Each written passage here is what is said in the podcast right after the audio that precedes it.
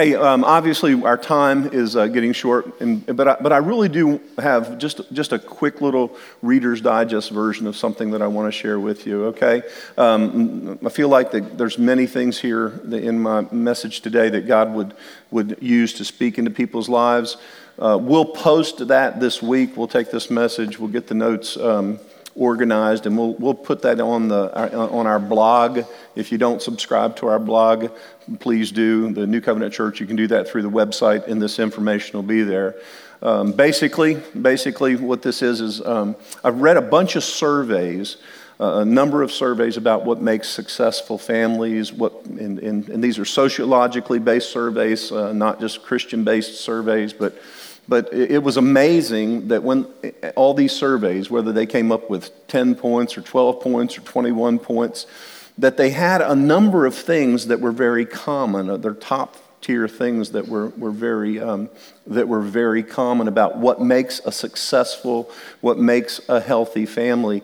And folks, that's exactly what God wants, and it's what we want for you is for you to be healthy as a man, a woman, a young person. We want you to be healthy in your marriage. We want you to be healthy as families. We, want, we, we believe God wants to pour his, his blessing in your life, his, his beauty, to show His beauty through your life, and, and just to use you for His kingdom purposes. Every single person here, look at me, let me see your eyes. Every single person here, you have a purpose in Jesus Christ. You, God has equipped you with gifts and talents and abilities that only you possess and that they can only be used through your life. And so, so there's a couple of things, I won't go into all the details about them, but, but one of the things, um, one of the things was time. You, you just got to have time together. And we talked a little bit about that a few months ago when we had our calendar appear on stage and just use systems to plan your time. Uh, let, let me say this there can be no quality of relationship, of, of relationship without quantity of time. Uh, Bradley and I were talking last night, and I said, I can remember when Yvette and I started um, parenting um, that, that, that, there was a saying going around that says, Oh, don't worry about the quantity of time, just have quality time. Well, if you've ever dealt with children, you don't just plan and say, hey, guess what? We're having quality time right now. We're going we're gonna schedule quality time. I, I know you're scheduling a temper tantrum. We're scheduling quality time, you know. You may be scheduling, you know, um, um, a, dirty diaper time, but we're scheduling quality. It just doesn't work that way, does it? So you don't get quality time unless you have quantity time and that's, um, that's really, really, um, that's really, really important in every relationship. You know, I, was going to be so bold as today as to say for married couples, you need to have time. You need to have time to plan your family. You need to have time in your sexual relationship. You need to have, you just need to have time. It's, it's, it's important. It, it really is. Yvette and I are planning to uh, here this next week. We're going to take a little time, a little getaway. yeah. And, uh, and we're excited about that. Uh, we're going to miss y'all, but, uh, but we're excited about this little time getting away. But can I say this that if we, if we didn't spend time on a regular basis, that getting away with somebody that you haven't spent time with probably isn't going to happen. If, if we haven't hadn't spent time together and, and fought to have that time together, then she's probably not going to want to go anywhere with me. You know, she'd pick a couple of you ladies, and y'all be going someplace, and I'd be staying home with Bear, and, and it just, you know, it would be it would be a, it would be a problem. But so so time time is is very important, and and again, you can, you can uh, think about that. A, a, second thing that I really want to say for every family, real quickly, is family needs to be a safe place. Okay? Family needs to be a safe place. And, and that safe place certainly means physically, it means there should never be any uh, abusive situations in any point in a relationship, and, and you don't even want to know my thoughts about what should happen to people who um, abuse children.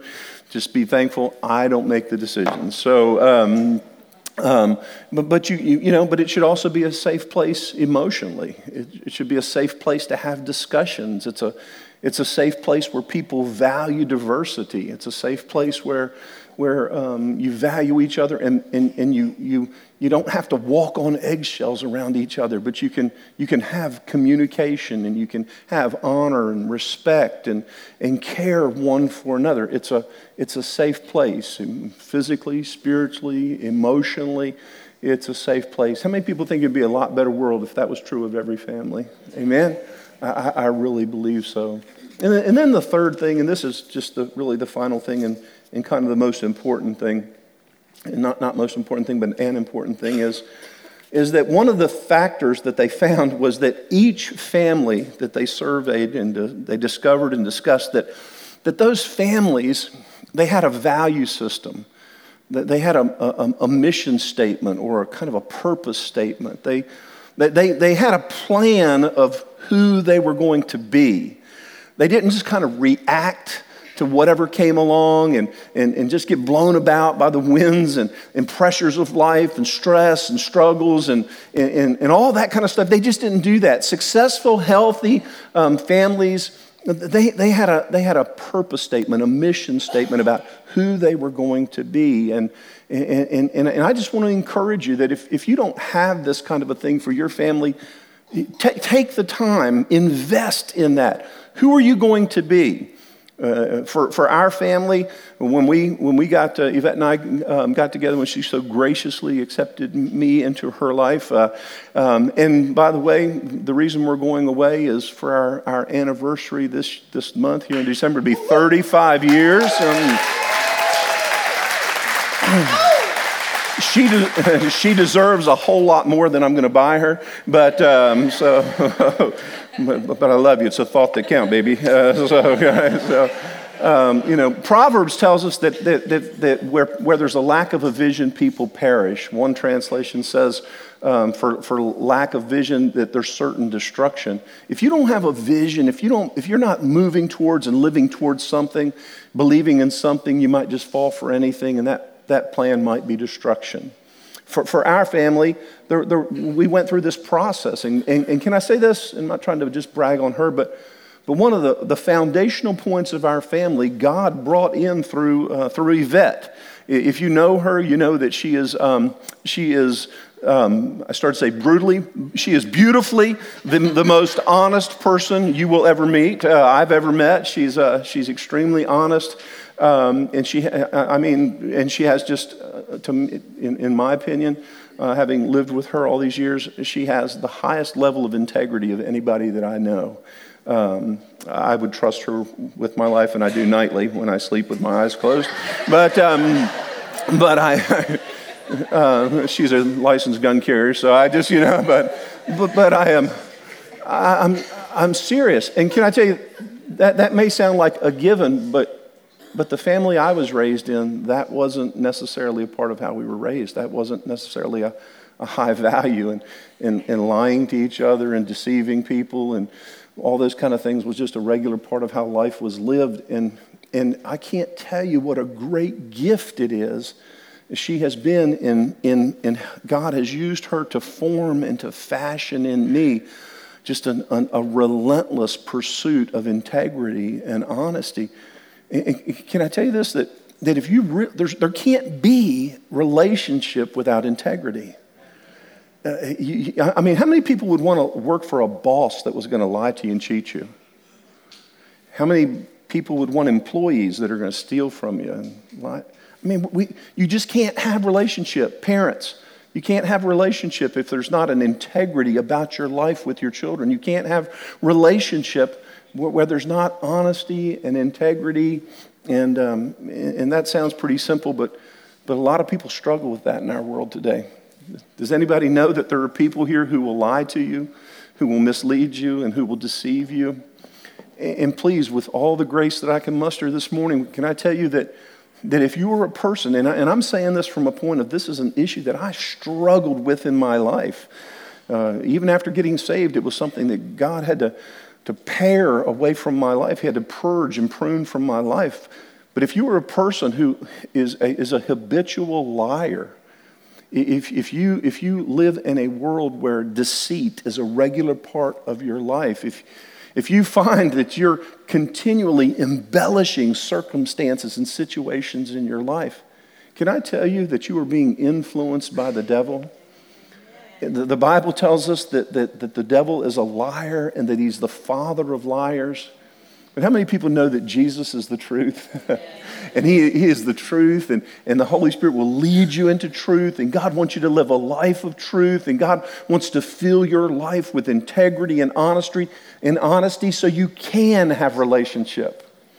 So you can have relationship as men and as women, as husbands, as wives, as parents, and as family. So there can't so so honesty became a very, very big part, a, a huge part of, um, of, of, our vision statement. And, and, I'll just name a couple of other things. I won't, I won't get into all the, the, um, the other things, but, but can I tell you that, that, a, that, a, that a, a work ethic, a strong work ethic, is something that surveys and is a part of our life?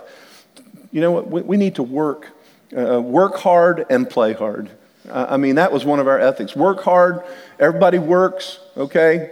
Parents, we didn't ever pay our uh, children we didn't ever pay our children for doing chores. We weren't trying to teach them to be garbage men. So we, uh, we just weren't, we, we didn't pay them for chores. Uh, chores was not something they, they um, had to do, it was something they got to do, right? Now, they'll probably be in psychotherapy for the rest of their lives because of that, but, uh, you know, um, I'm just, you know, work hard. But then we played hard. Fun. Fun was a, is a part of the foundation Fun is a part of the foundation of who we believe God wanted us to be. Um, I put a whole big thing in here about, we talked a whole lot about sex with our, our family, and I should say sexuality and purity and morality. And, and, and the bottom line is this, parents, you need to have a voice about sexuality and sexual identity and morality in the lives of your children. Because if you don't have a voice, let me tell you, there is a voice that's speaking to your children through every screen in the world as much as possible. You are God's ordained voice into the lives of your family, into the lives of your children. But can I tell you this? As you're speaking, you need to be living it. You need to be living it. Moral purity, sexual purity is for every person, every man, every woman. Amen? It really is. And so, um, and then finally, just the last thing I'll close with, and um, is just a, a, a, factor, a thing that we, we said we thought was essential in our lives was just a life of generosity. Um, we, we, we began very early practicing uh, the fact that generosity would be part of our identity, who we were. And, can I say this? We started practicing generosity when we couldn't afford it. We, we started practicing generosity from day one of our lives. Uh, some of you know we're going back to the island where we pastored, and, and, and we, we practiced generosity when we were making uh, $400 a month uh, on a mission field where, the, where at that time the milk cost, uh, cost $6.50 a gallon at that time. So uh, we won't be drinking milk next week, I assure you. So, but, um, but I'm just telling you, generosity was a part of our life. And, and even when we couldn't, you know, we've always tithed, we've always given, um, even when it was hard, when it was difficult, when it was sacrificial. But we found ways to, to be generous beyond uh, just the giving, our, our, giving here. We, we, we, would, be, we would be generous. Uh, one of the ways I can remember we'd be generous, we used to ask people to uh, to go to lunch with us. Um, when we first started New Covenant Church, I can say, hey guys, anybody want to go to lunch? And come on, you can join us at Taco Bell. And y'all have something against Taco Bell? But, uh, but we, would, you, we would go to Taco Bell and we get a couple of those grande meals and divide them up, cut tacos in half, you know, and share them. And hey, there's ways you can be generous. And we would be generous with our, with our hospitality. We would um, we've always, we've always loved sharing the provision, the home that God's made us, that God's given us, and, and been able to uh, have people come and live and stay and, and fellowship. And, and man, just, it just it's been a, that's, there's, a, there's ways. If you really want to be generous, if you, if you really want to, uh, you really want to have an impact in other people's lives, there's ways that you can do it. Finances don't limit your ability to influence other people. Amen? You believe that? Amen. I, I can remember another way. Serving. Serving was, uh, is always, was just always a, a big, big part of, um, of who we said we want to be people who serve. And, and, and you know what? It starts in your home. I, I'm so thankful for the multitude of people in this body that, that serve on weekly basis the greeters and ushers and children's ministry and worship team. All the, thank you so much. But can, I, can I say this? And, and you know, if the only place you serve is in church, you're being a hypocrite if you're not serving in your home. And, and God's got a better plan for you. God's got a plan where we live submitted to Him and submitted to each other, and we serve our husbands and our wives and our children and our parents. And wouldn't it be a beautiful place if all God's people were serving each other? And then together we could go out and serve a world that so desperately needs what we have to offer the love and the grace and the, the blessing that God pours into our lives. I mean, that's what God wants to do. So, so that's, that's, I just want to lay that before you this morning. I just want to say that, that you know, and let me, let me we're not, uh, I'm not setting us up as the, the, the perfect example. We've got our stuff, we've got our about. How many people know all God's people got issues, right? So, and a big amen, right? All of us got, we've all got stuff. And the goal is not to form and fashion your family, your relationships after ours. The goal is to, to decide what's God want for your family? What's God want for your relationship? What's God want for, to do in you and through you? But, but it goes back to a scripture that we really didn't get to a scripture from Joshua where Joshua, having led the children of Israel into the promised land, conquered all the enemies, defeated all the giants, taken over the cities, done all these amazing things. And then Joshua gathers the people together and he says, Look at me, people, listen to me. That's what Joshua said. I wouldn't say that. Joshua said that. Joshua says, Look at me, listen to me. He says, You've seen all that the land possesses, you've seen how other nations and peoples live. Now, I'm calling you to make a choice, to make a decision.